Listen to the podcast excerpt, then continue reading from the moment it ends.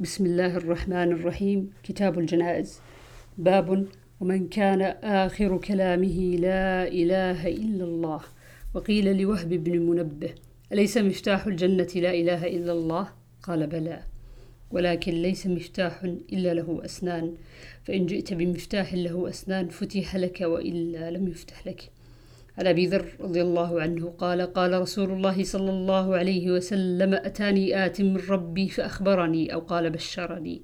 أنه من مات من أمتي لا يشرك بالله شيئا دخل الجنة. فقلت وإن زنى وإن سرق؟ قال وإن زنى وإن سرق. وعن عبد الله رضي الله عنه قال قال رسول الله صلى الله عليه وسلم من مات يشرك بالله شيئا دخل النار. وقلت أنا من مات لا يشرك بالله شيئا دخل الجنة. باب الأمر باتباع الجنائز عن البراء بن عازب رضي الله عنه قال أمرنا رسول الله صلى الله عليه وسلم بسبع ونهانا عن سبع.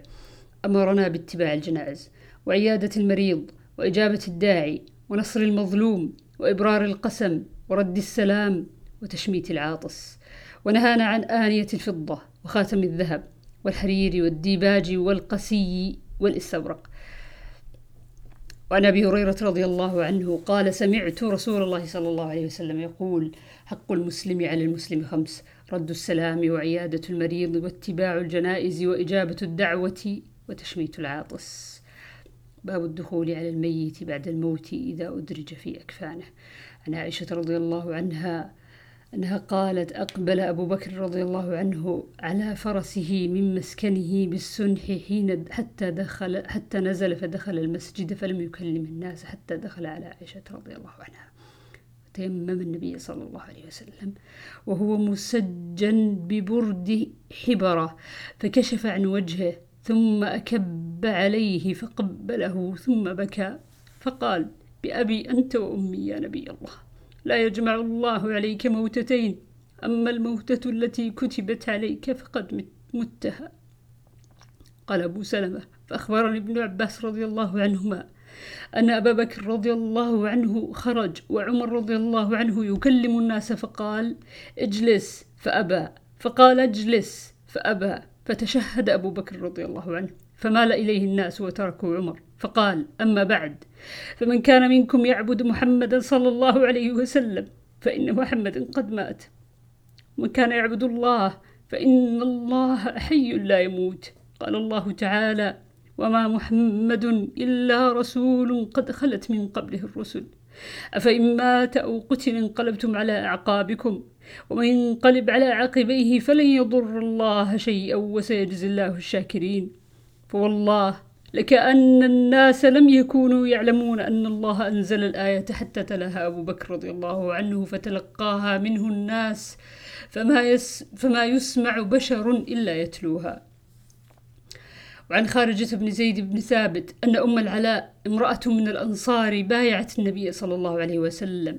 أخبرته أنه اقتسم المهاجرون قرعة فطار لنا عثمان بن مضعون فأنزلناه في أبياتنا فوجع وجعه الذي توفي فيه فلما توفي وغسل وكفن في أثوابه دخل رسول الله صلى الله عليه وسلم فقلت رحمة الله عليك أبا السائب. فشهادتي عليك لقد أكرمك الله. فقال النبي صلى الله عليه وسلم وما يدريك أن الله قد أكرمه. فقلت بأبي أنت يا رسول الله فمن يكرمه الله؟ فقال عليه السلام أما هو فقد جاءه اليقين وإني والله إني لأرجو له الخير. والله ما أدري وأنا رسول الله ما يفعل بي. قالت فوالله لا أزكي أحدا بعده أبدا. وعن جابر بن عبد الله رضي الله عنهما قال لما قتل أبي جعلت أكشف الثوب عن وجهه أبكي وينهوني عنه والنبي صلى الله عليه وسلم لا ينهاني وجعلت عمتي فاطمة تبكي فقال النبي صلى الله عليه وسلم تبكين أو لا تبكين فما زالت الملائكة تظله بأجنحتها حتى رفعتموه. باب الرجل ينعى إلى أهل الميت بنفسه. عن أبي هريرة رضي الله عنه أن رسول الله صلى الله عليه وسلم نعى النجاشي في اليوم الذي مات فيه. خرج إلى المصلى فصف بهم وكبر أربعة. وعن أنس بن مالك رضي الله عنه قال قال النبي صلى الله عليه وسلم أخذ الراية زيد فأصيب ثم أخذها جعفر فأصيب ثم أخذها عبد الله بن رواحة فأصيب. وإن عيني رسول الله, رسول الله, رسول الله صلى الله عليه وسلم لتذرفان. ثم أخذها خالد بن الوليد من غير إمرة ففتح له. باب الإذن بالجنازة. وقال أبو رافع عن أبي هريرة رضي الله عنه قال النبي صلى الله عليه وسلم ألا كنتم آذنتموني؟ عن ابن عباس رضي الله عنهما قال مات إنسان كان رسول الله صلى الله عليه وسلم يعوده فمات بالليل فدفنوه ليلا فلما أصبح أخبروه فقال ما منعكم أن تعلموني؟ قالوا كان الليل فكرهنا وكانت ظلمة فكرهنا أن نشق عليك فأتى قبره فصلى عليه. صلى الله عليه